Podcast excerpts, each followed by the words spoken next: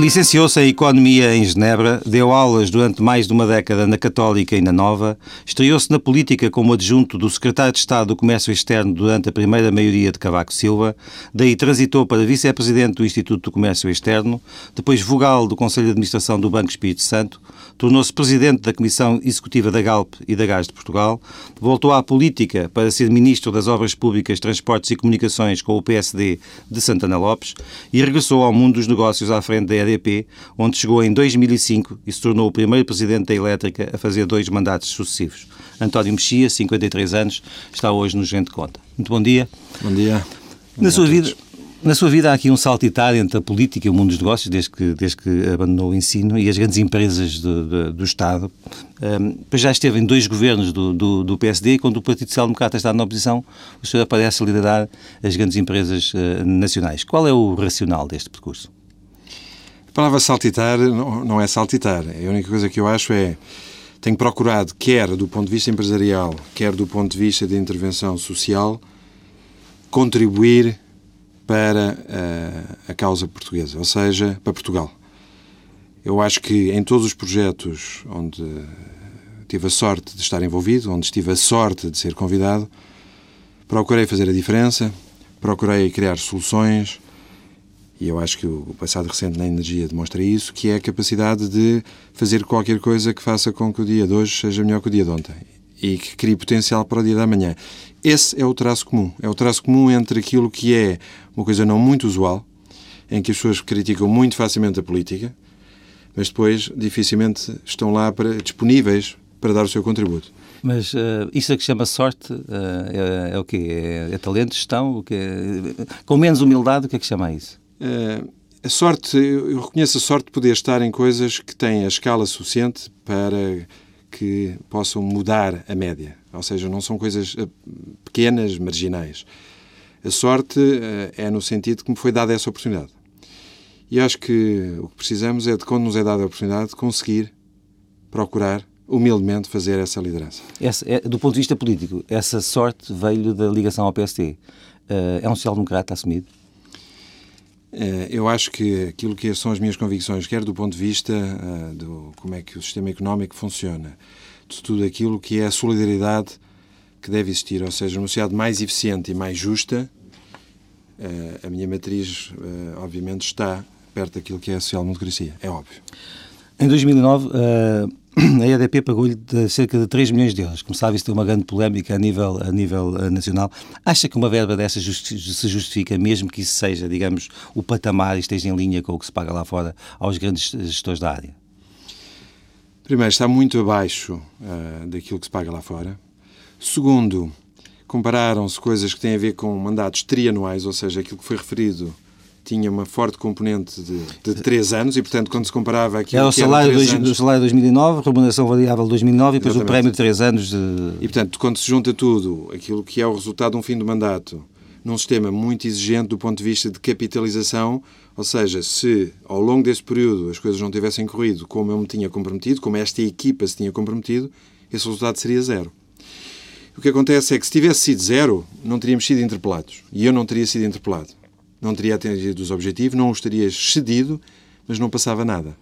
Como os objetivos foram mais do que excedidos, há uma interpelação. Mas eu gosto dessa interpretação. E essa interpelação é, clara.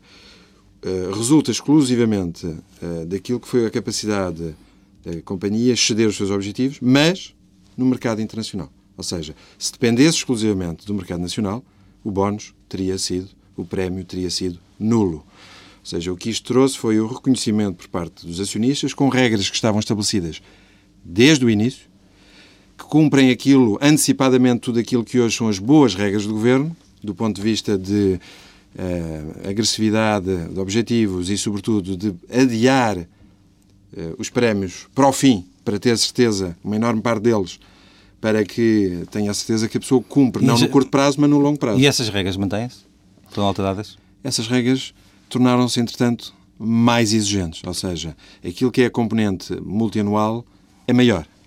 Mas eu só gostaria que as pessoas, quando virem aquilo que é o resultado deste ano, quando virem também aquilo que é o bónus de, deste ano, Espero que deem tanto destaque àquilo que é a sua redução em relação àquilo que viram ano passado, porque efetivamente estamos a falar de coisas de muito diferentes. Mas quer, antecipa, quer antecipar essas... Não, é, aliás, a decisão, a decisão é dos acionistas, através de uma comissão de vencimentos, procurando seguir aquilo que são as melhores regras internacionais, antecipando em Portugal tudo aquilo que são essas regras de, de boa governação, e por isso uh, foi qualquer coisa na qual eu não, não tenho problemas nenhums em falar, porque porque, além de mais, não custa. É preciso que as pessoas que nos ouvem tenham essa noção.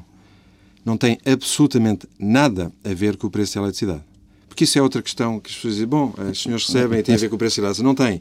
Isto é exclusivamente uh, um encargo que é suportado pelos acionistas, todo o meu e de todo o Conselho, Porquê? Porque não, não, há nenhuma capacidade de traduzir no preço da eletricidade disso. Portanto, é bom que as pessoas tenham essa noção. Não tem nada a ver com aquilo que pagam. Suportado pelos acionistas com base no, negócio que a companhia gera. O que é que lhe parecem as iniciativas políticas que visam baixar os salários dos, uh, dos gestores públicos? Eu acho que tem havido enorme demagogia naquilo que é a apresentação. Eu vi, aliás, alguém apresentar, comparar aquilo que era o Presidente da TAP com o Presidente Obama. Não, tem que comparar o Presidente da TAP, se quiserem, com uma empresa dos Estados Unidos, com uh, as empresas de aviação dos Estados Unidos. Não se compara com o Presidente Obama. O Presidente Obama pode ser comparado com outros presidentes, ou com outros primeiros-ministros, ou com responsáveis políticos.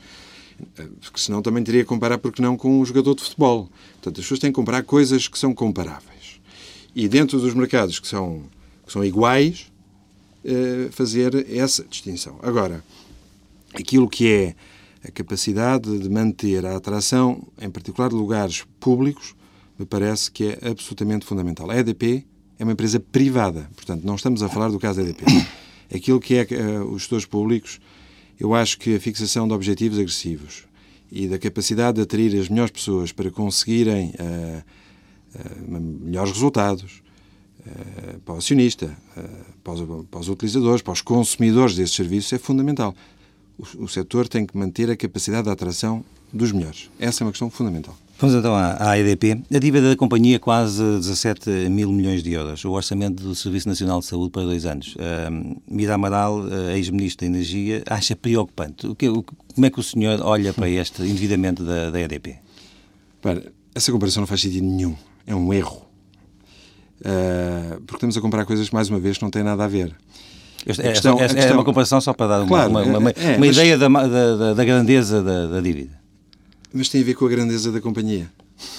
companhia as companhias uh, do setor elétrico na Alemanha terão mais dívida. As dos Estados Unidos, outras terão a mesma dívida ou mais se tiverem a mesma dimensão. Portanto, tudo tem a ver com a capacidade que as empresas têm de fazer o serviço dessa dívida, de pagar. E o que acontece é que a situação financeira da EDP, em particular os seus gastos financeiros, melhoraram de uma forma muito significativa, porque geram hoje também uma capacidade de apagar muito maior. Ou seja, o que interessa é se eu giro os resultados suficientes para pagar essa dívida. Não, o que é que isso tem a ver com o Serviço de Saúde ou com, ou com o PIB? Absolutamente nada. A companhia duplicou de dimensão nos últimos cinco anos e liberta hoje o dobro e ainda, e ainda assim precisa de ir ao mercado para se financiar, para, uh, uh, para crescer. Não, neste momento, nós estamos a investir eh, cerca de 60% daquilo que são os nossos resultados operacionais, ou seja, há uma capacidade de libertação de fundos significativa e esse é um aspecto fundamental. O ir ao mercado é normal. E uh, quando as pessoas dizem, mas foi ao mercado a semana passada, primeiro, foi ao mercado em condições muito interessantes, abaixo daquilo que é o financiamento do Estado. Abrimos o mercado a outras empresas portuguesas, isso foi fundamental também para quem vem a seguir. E basicamente trata-se quando eu vou buscar uma emissão de obrigações, no dia em que a recebo, não tenho mais dívida. O endividamento cresceu zero, porque eu fui buscar fundos que estão neste momento na minha tesouraria. Portanto, o impacto nesse momento é zero. O que é que eu vou fazer com isso? Vou pagar dívida antiga. Portanto, esta questão do endividamento subir é exclusivamente uma ilusão de ótica. Ou seja, a importância aqui é a companhia hoje tem o dobro do tamanho do que tinha há 5 anos atrás, tem o dobro da capacidade de gerar fundos, para pagar essa dívida. E neste momento, a partir de 2013, com todos os projetos, quer no Brasil, quer em Portugal, eh, com um forte crescimento e também toda a área de renováveis, é uma companhia muito distinta, que quando comparo com qualquer rácio português, o que é que diz? Como eu já tenho 55% dos resultados fora de Portugal, contra uh, zero há 10 anos atrás, o que isto mostra é que hoje somos uma multinacional. Portanto, a multinacional eu tenho que comparar a sua realidade em 11 países. 11 países. Estamos em Espanha, em França, na Bélgica, na Roménia, no Brasil, nos Estados Unidos. Eu não posso depois traduzir essa realidade à escala portuguesa. Nós somos hoje mais fora até do que dentro de Portugal. É, anunciou esta semana que vai, aumentar, vai propor um aumento dos, dos, dos dividendos uh, da, distribuído pela EDP. Uh, eh, o Banco de Portugal tinha recomendado a retenção do resultado do exercício 2010. Uh, a EDP não devia ter seguido essa recomendação? Não, o Banco de Portugal recomendou isso para, para os bancos. Eu sei, para os bancos. Para os bancos. Mas para as grandes companhias não deviam ter também... Para os bancos, essa... para os bancos. Ou seja, nós o que achamos é que a companhia tem crescido, aliás, praticamente ao dobro do que é a taxa normal de crescimento das outras companhias deste setor e é normal que os acionistas vejam esse resultado tal como têm visto os outros colaboradores da empresa. Portanto, não há. Ou seja, isto tem que ter impacto em todos uh, os stakeholders que ajudam a que esta realidade de crescimento, de criação de riqueza e, muito particular, de criação de riqueza em Portugal, consiga uh, ser retribuída. Não vemos razão nenhuma para que esta companhia, tendo crescido e os seus resultados tendo crescido, e sobretudo por ser tendo recorde atrás de recorde por causa dessa capacidade de internacionalização, não remunera os seus acionistas. Não faz sentido. Não precisamos disso. A nossa história é uma história de crescimento, de criação de valor e de capacidade de remuneração de todos os stakeholders, incluindo os acionistas. E isso, e isso uh, uh, por meio de razões para ser uma empresa internacional? Claro. Ou seja, nós temos hoje acionistas em todo o mundo, acionistas que, ao verem os resultados que a companhia tem conseguido gerar, ao ver aquilo que é a solidez desse seu crescimento, com mais de 85%, 85% dos seus resultados operacionais regulados ou uh, contratados a longo prazo, ou seja, com baixo risco, isto é um aspecto fundamental, nós temos tido uma, uma estratégia de crescimento de baixo risco, é normal que, dado o nosso nível de resistência, a capacidade de gerar resultados, e essencialmente também a mercados como Espanha, Brasil, Estados Unidos, consigamos, hoje, ter condições para remunerar os nossos acionistas. É normal. Como é que está o projeto da EDP Renováveis? Dentro do grupo EDP? Eh, Eu acho que o projeto da EDP Renováveis é um projeto uh, que nos devemos todos orgulhar. Transformámos em pouco mais de três anos, quase a partir do zero, na terceira maior companhia do mundo de renováveis. Conseguimos fazer uh, a sua colocação em bolsa naquilo que é a segunda maior companhia do mundo cotada neste setor. Conseguimos, neste momento, estar presente em mais de 11 países conseguimos ter hoje um reconhecimento internacional dessa nossa capacidade de intervenção. Desde, obviamente, em Portugal, mas em Espanha, em França, nos Estados Unidos, essa nossa liderança é importante. Esse projeto permitiu a internacionalização de empresas portuguesas. Permitiu em Portugal, eh, com o apoio de outros acionistas, para além da EDP, fazer o maior projeto industrial mais interessante dos últimos anos, em que hoje 100% daquilo que é a componente industrial torres, ventoinhas, aerogeradores que são montados em Portugal sejam produzidos em Portugal, 100%.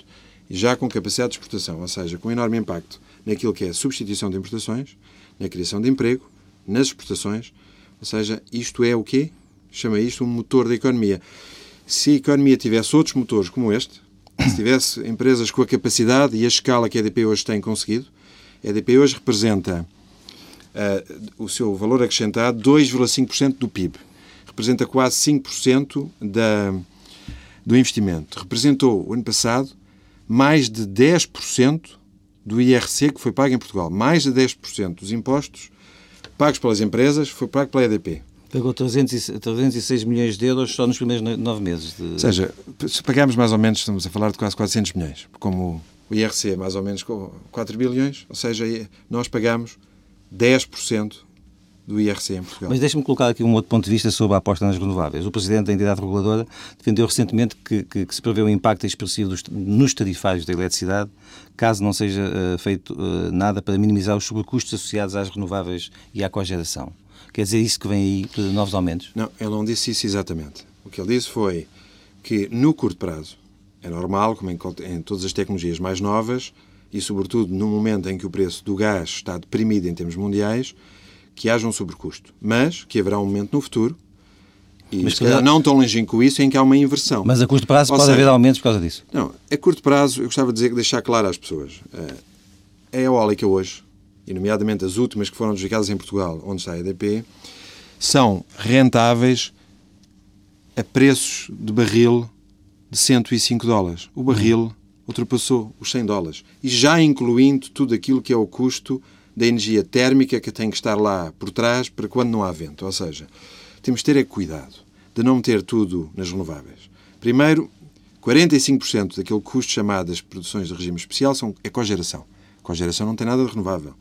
É, é, é basicamente ou há uma petição da há uma petição da DECO contra temos que separar as coisas. Mas há uma, há uma petição da DECO. só antes da petição da DECO que é uma, uma questão importante. O que eu gostava de deixar claro é o seguinte. Não tenho dúvidas nenhumas que do ponto de vista de, de renováveis em particular aquilo que é a aposta conjunta em vento e na hídrica onde nós temos neste momento o maior projeto de desenvolvimento hídrico de toda a Europa que é muito importante, que são recursos próprios, substitui a importação, e em conjuntas renováveis o ano passado já pouparam a Portugal 850 milhões de euros de transferência de riqueza para o exterior. Ou seja, os portugueses têm que trabalhar menos horas hoje para importar energia. Essa é que é a questão essencial. A energia é metade do déficit externo e o que nós estamos aqui a fazer é tratar do principal problema que Portugal tem, que é um problema de endividamento externo, de déficit externo, metade do qual é a energia e as renováveis, incluindo a hídrica, são fundamentais para que os portugueses não transfiram a riqueza posterior. Este é um aspecto crucial. E vão estabilizar e vão estabilizar os preços a médio prazo.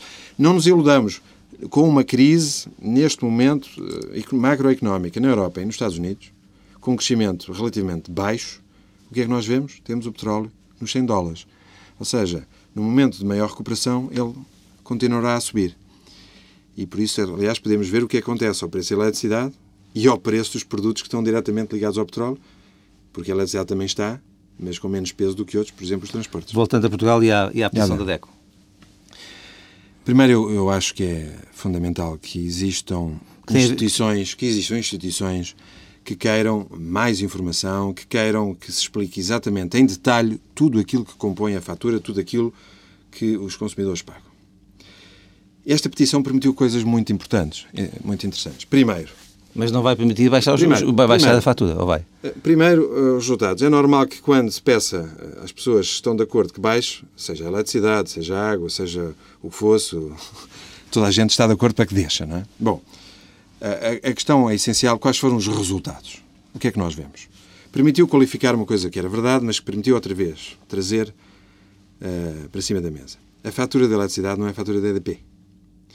A EDP é, em muitos casos, a mais de 50% dessa fatura é de cobrar para terceiros, para outros operadores elétricos, para operadores de renováveis, para a cogeração, para os municípios, para, para obviamente, para a eletricidade da, da Madeira e dos Açores não ter um sobrecusto em relação àquilo que é o continente, ou seja, é um veículo Mas, portanto... de política. Portanto, não, é só dizer, a fatura da. Primeira coisa, permitiu isto. A fatura da eletricidade não é a fatura da EDP e vice-versa. Segundo, permitiu também falar uma coisa sobre preços relativos. E essa é a questão essencial, é que as pessoas que nos ouvem têm que ter uma noção de uma coisa. Nós todos gostaríamos, e eu pessoalmente também considero isso, todos os produtos devem ser, seria ótimo que fossem mais baixos, mas, há, mais margem, mas há, há margem de manobra para descer ou não? Já vamos à margem de manobra. Portugal tem hoje, em todos os escalões, com exceção do, do escalão mais baixo, que representa 4% da procura, um preço mais baixo que a média europeia, e em todos os escalões, incluindo este, mais baixo que em Espanha, para os domésticos. E nos industriais, sem nenhuma exceção, mais baixo em todos os escalões que a média europeia e mais baixo em todos os escalões que Espanha. Ou seja, o preço da energia não é isso que tira qualidade de vida relativa e não é isso que tira competitividade às empresas. Portugal tem preços de energia mais baixos que a Europa. Como sabe, o Presidente, é o presidente da CIP, é o Presidente da CIP, António Saraiva, disse recentemente que... estávamos no mesmo, no mesmo sítio. Estávamos no mesmo sítio quando ele disse isso. Portanto, ele não tem razão. Não, seja, eu, ele, ele, ele, ele disse que, o que ele disse, já agora, já agora, para os nossos ouvintes, disse que há multinacionais a operar em Espanha e em Portugal que pagam uma fatura maior no nosso país. Repare, é, é, a questão, o que está aqui citado são estatísticas europeias, da Eurostat. Portanto, não estou aqui nada que tenha a ver com uma, data, uma base de dados minha. Portanto, estatísticas da Eurostat. Rebate essa afirmação, é isso? Eu, aliás, rebati nesse sítio. Uh, haverá sempre, eu estou a falar em termos médios, haverá sempre gente que poderá pagar mais e haverá gente com certeza que pagará menos. O que é que quer dizer quando eu tenho, em média, preços mais baixos? É que o número de pessoas ou o número de empresas que paga menos é muito mais. maior do que o número de empresas que pagará mais. E nós que estamos dos, lados, dos dois lados da fronteira, em particular, estou a falar de Portugal e Espanha, conhecemos essa realidade. Ou seja, eu não posso ir buscar a exceção ou as exceções porque não são essas que contrariam a regra. Neste momento, Está Portugal percebido? tem um preço de energia mais baixo. Está percebido. Mas em relação à, à, à, petição da DECO, há margem ou não para, para baixar a, a curto prazo?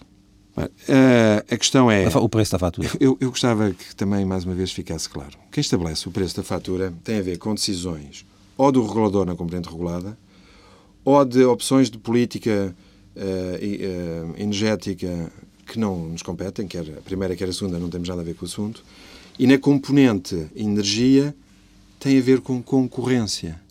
A EDP hoje tem forte concorrência, em particular dos operadores espanhóis, da Endesa, da Iberdrola, da Gás Natural. Portanto, todos... não se compromete neste assunto? Não, mas não, não é um compromisso. Não. O que nós comprometemos é o seguinte: somos a empresa mais eficiente a nível ibérico.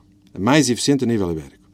Somos provavelmente aquela que tem hoje, do ponto de vista de foco, serviço para cliente, aquela que é mais distintiva do ponto de vista da sua reputação e da sua capacidade de olhar para esse cliente. O que nós estamos a fazer é o nosso papel: investir em Portugal, criar emprego, criar mais condições para que este setor também seja mais competitivo a cota da EDP em Portugal, no mercado liberalizado, é mais baixa do que em qualquer das regiões em Espanha, quando eu considero aquele que era o antigo operador dessa zona monopolista.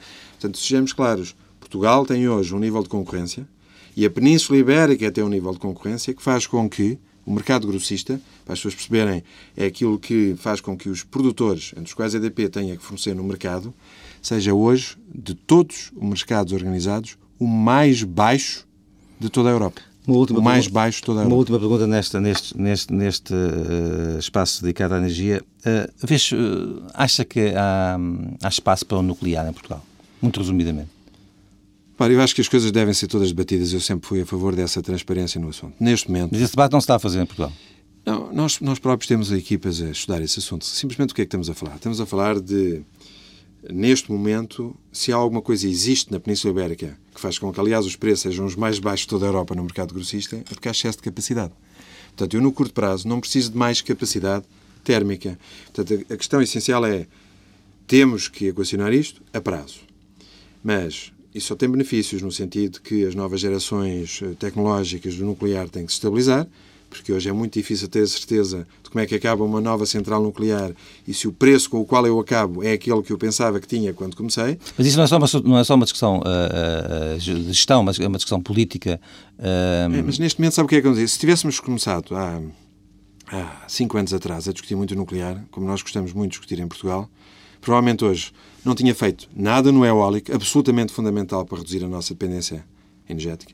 Provavelmente não teria feito nada do hídrico e provavelmente ainda não tinha feito nada nuclear, ou seja, não teria feito nada. Então, e o que então, acontece então, é o faço, faço uma, uma, Eu acho que as coisas uma, óbvias foram feitas. Uma pergunta seja, muito focada. Fazer mais hídrica... Acha que Portugal vai ter ou não energia nuclear, ou deve ter nos, uh, nos próximos anos?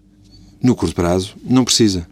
Agora, que precisa de discutir ou que deve discutir para que isso possa ser incorporado, não vejo inconveniente nenhum, só vejo benefício. António Mexia sobre a EDP e o setor da energia em Portugal. A situação financeira da EDP em particular os seus gastos financeiros, melhoraram de uma forma muito significativa.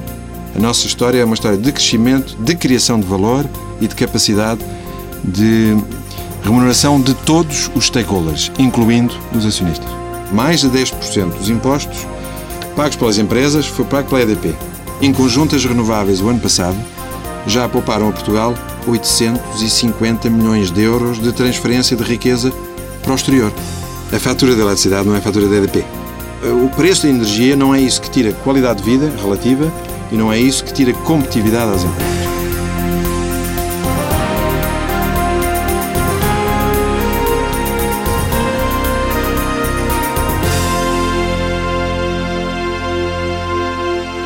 Gostava de entrar agora também aqui na análise da atualidade portuguesa. Acha que Passos Coelho, hum, acha como Passos Coelho, que há uh, empresas públicas com maus resultados que deviam ser fechadas?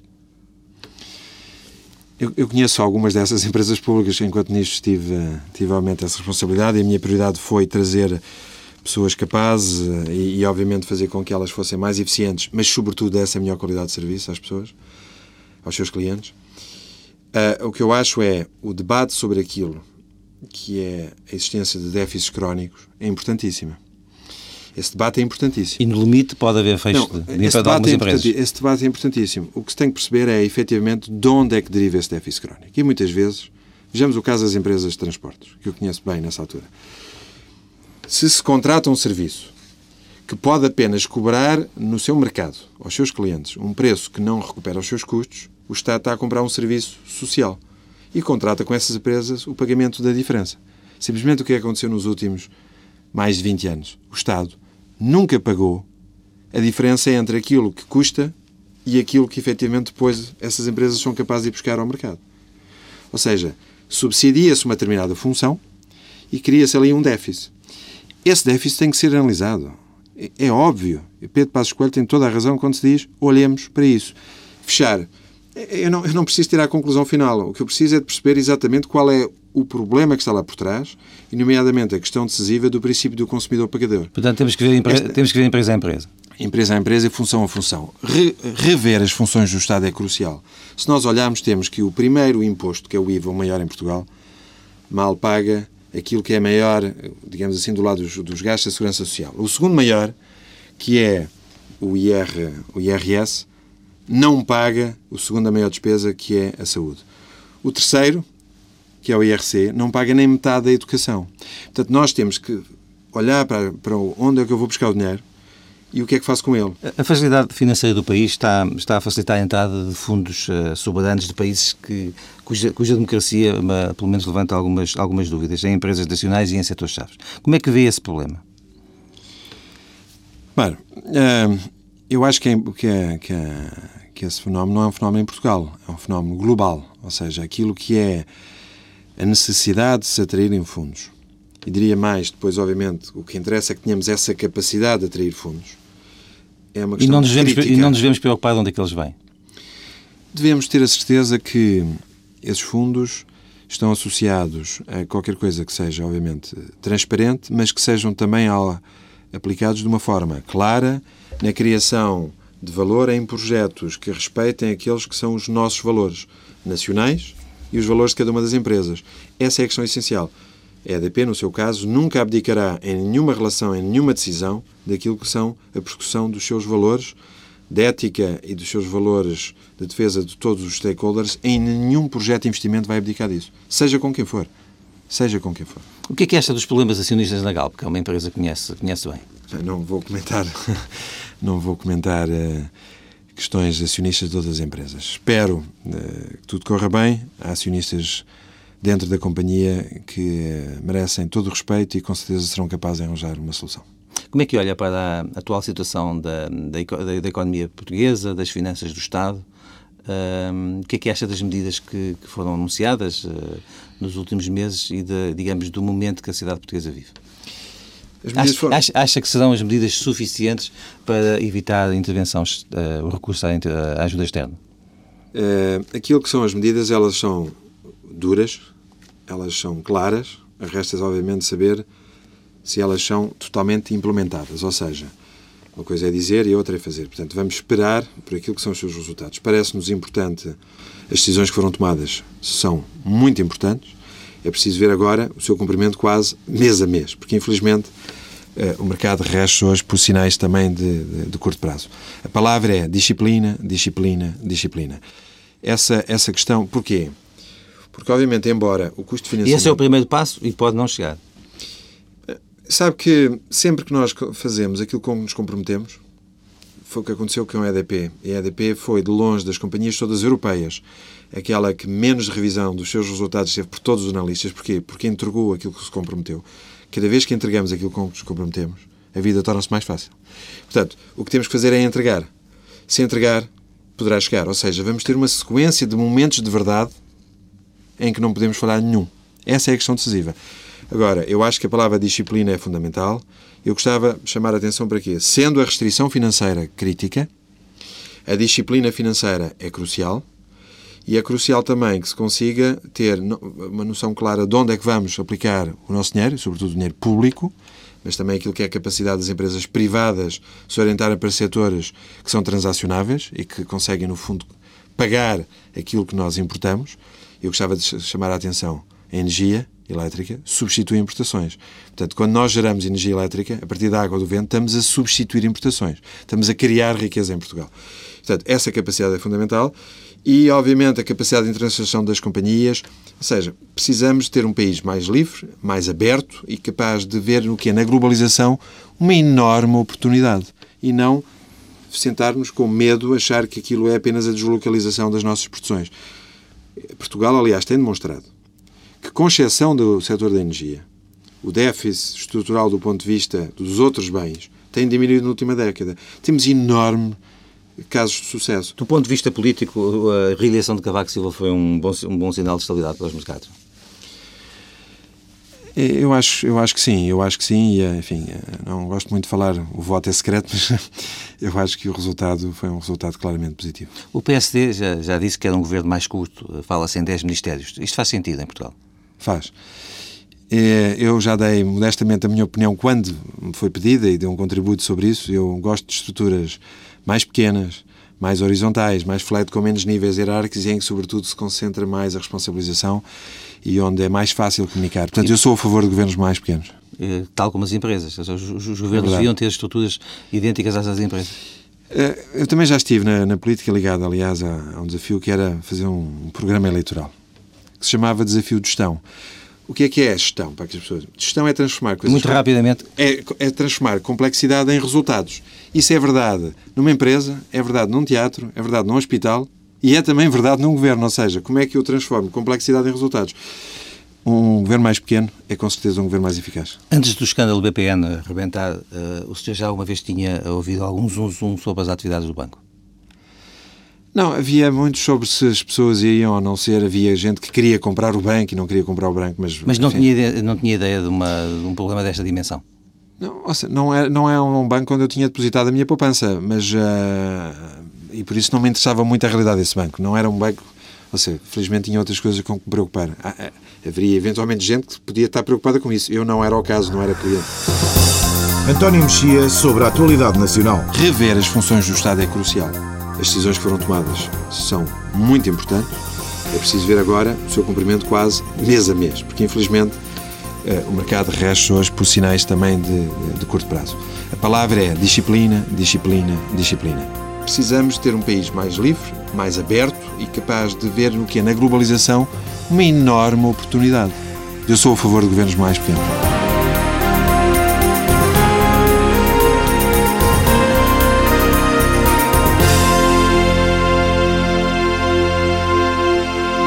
Propunha-lhe agora um espaço um pouco mais pessoal. Disse há alguns meses que uh, gostaria, ou põe a hipótese de um dia regressar à vida uh, uh, política ativa.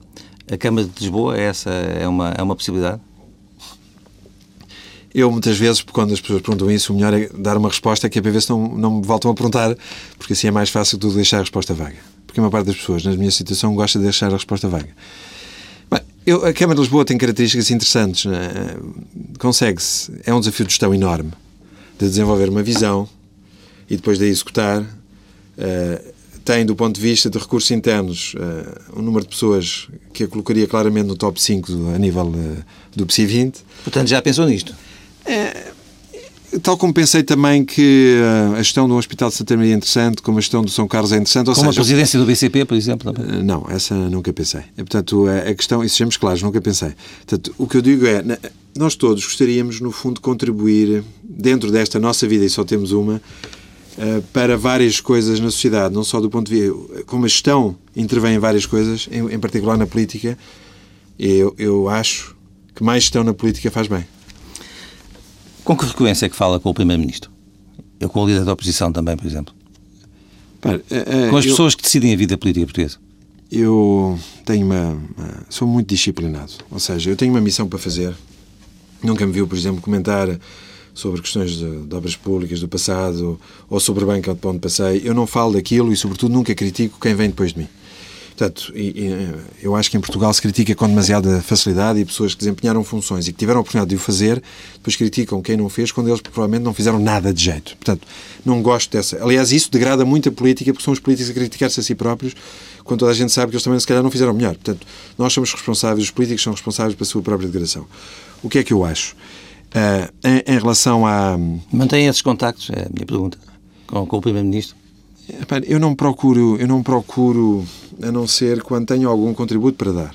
E quando tenho uma opinião, ou ela é pedida, e eu, devo, e eu dou, ou quando acho que, devo, que a devo dar, seja neste setor, e mais diretamente na área de energia ou noutra qualquer, não me coíbe de dar, porque essa é a minha missão.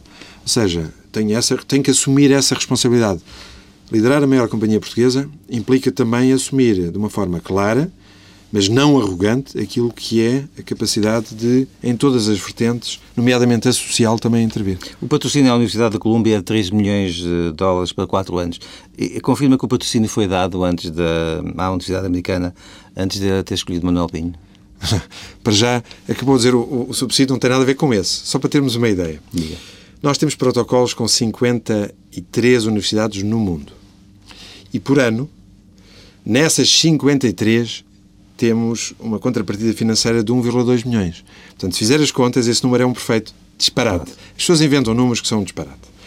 Em relação à Colômbia, nós temos, como digo, 53 universidades e nos Estados Unidos não é a única. Temos também com o MIT, estamos também a discutir com, com Berkeley, ou seja, quer da costa oeste, quer da costa leste. Vamos deste a oeste, ou seja, cobrimos os Estados Mas isso tornou-se mais conhecido este caso por causa de, de, de, do ex-ministro Manuel Pinho, agora lá está a lecionar. Primeiro, não tem absolutamente, e gostaria que ficasse claro mais uma vez para as pessoas, não tem absolutamente nada a ver com o apoio a nenhum professor direto, a nenhum professor e muito menos a um professor como o professor Manuel, Manuel Pinho.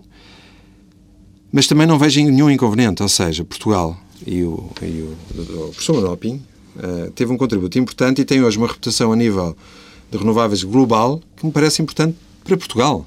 Portanto, a mim não me choca nada e não, que ele esteja na Universidade de Colômbia. E não vou deixar de apoiar a Universidade de Colômbia ou a Berkeley ou outra qualquer porque está lá um professor português. Há outras universidades têm outros professores portugueses.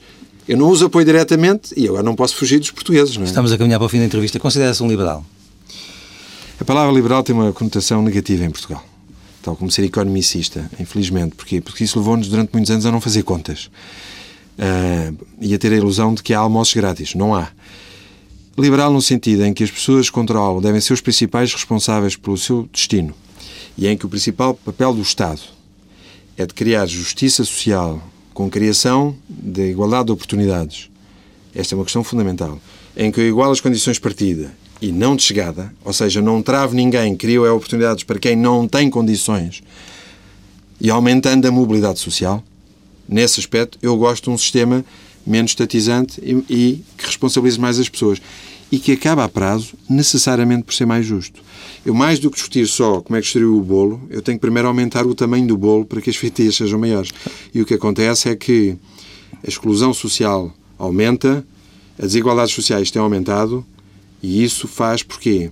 Porque nós criamos determinadas ilusões naquilo que são, muitas vezes, as funções do próprio Estado, que subsidia, mais uma vez, sistemas e não pessoas, não criando essas condições. E muitas vezes o Estado Social foi capturado por quem? Por corporações.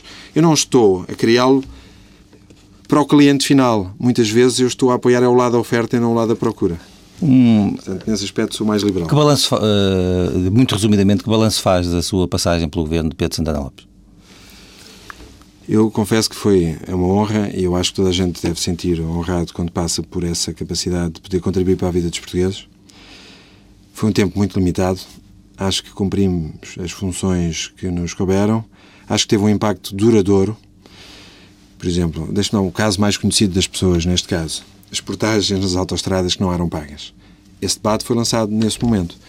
E é um, é um debate absolutamente fundamental porque, alargado a outras áreas, corresponde efetivamente a utilizar dinheiro de uma forma muito mais justa. Muito mais justa. É muito mais justo eu ir buscar dinheiro para quem efetivamente precisa do que subsidiar apenas a circulação em autoestradas. Eu tenho que ir buscar aquele dinheiro e dar a quem precisa na educação, na saúde e mesmo na transferência pura de rendimentos. Portanto, atacar alguma injustiça. Eu, pelo menos, guardo essa. E guardo também aquilo que tem a ver com a TAP, que, que tem a ver com a CP, de ter reduzido no primeiro ano quase 100 milhões o seu déficit. Ou seja, a capacidade de injetar maior racionalidade, maior justiça no meu papel. Acho que todos nós, desde que temos um sistema democrático, temos que nos honrar mandato, com o que fizemos. O seu mandato uh, à frente da EDP termina no final de 2011. Tem planos para o futuro depois disso? Uh, está disponível para continuar? Os planos nas empresas são em todos os momentos, mas em particular também no fim de cada mandato, dos acionistas. São sempre dos acionistas. A única coisa que eu, que eu gosto de acentuar é Estamos à frente de uma empresa hoje totalmente diferente uh, do que era há uns anos atrás. E mesmo quando eu comecei, também peguei numa empresa que já era totalmente diferente do que era três anos antes. Sejamos também claros sobre isso. E isso quer dizer o que respondendo à minha pergunta? Eu gosto. Encontrei na EDP uma equipa como não tinha profissional como nunca tinha encontrado em mais nenhum sítio na vida. Gosto daquilo que estou a fazer. O setor da energia tem a possibilidade de mexer naquilo que é a competitividade da economia e ajudar como tem ajudado essa competitividade. Tem uma enorme importância do ponto de vista. Temos uma fundação que tem hoje os maiores projetos sociais, uh, quer em Portugal, quer e, fora. E, portanto, respondendo à minha pergunta. É, assim, seria um exercício totalmente arrogante dizer que não é um projeto que interesse. E por isso, cá estaremos, mas mais uma vez gostava de dizer: é totalmente da responsabilidade dos acionistas. António Mexia sobre a sua vida pessoal e profissional. Nós todos gostaríamos, no fundo, contribuir dentro desta nossa vida, e só temos uma, eh, para várias coisas na sociedade. Eu acho que mais gestão na política faz bem. Nunca critico quem vem depois de mim. Liderar a maior companhia portuguesa implica também assumir de uma forma clara, mas não arrogante, aquilo que é a capacidade de, em todas as vertentes, nomeadamente a social, também intervir. Encontrei na EDP uma equipa como não tinha profissional como nunca tinha encontrado em mais nenhum sítio na vida. Doutor António Mexia, muito obrigado por ter vindo à TSF de Notícias. E obrigado para as pessoas que nos ouviram.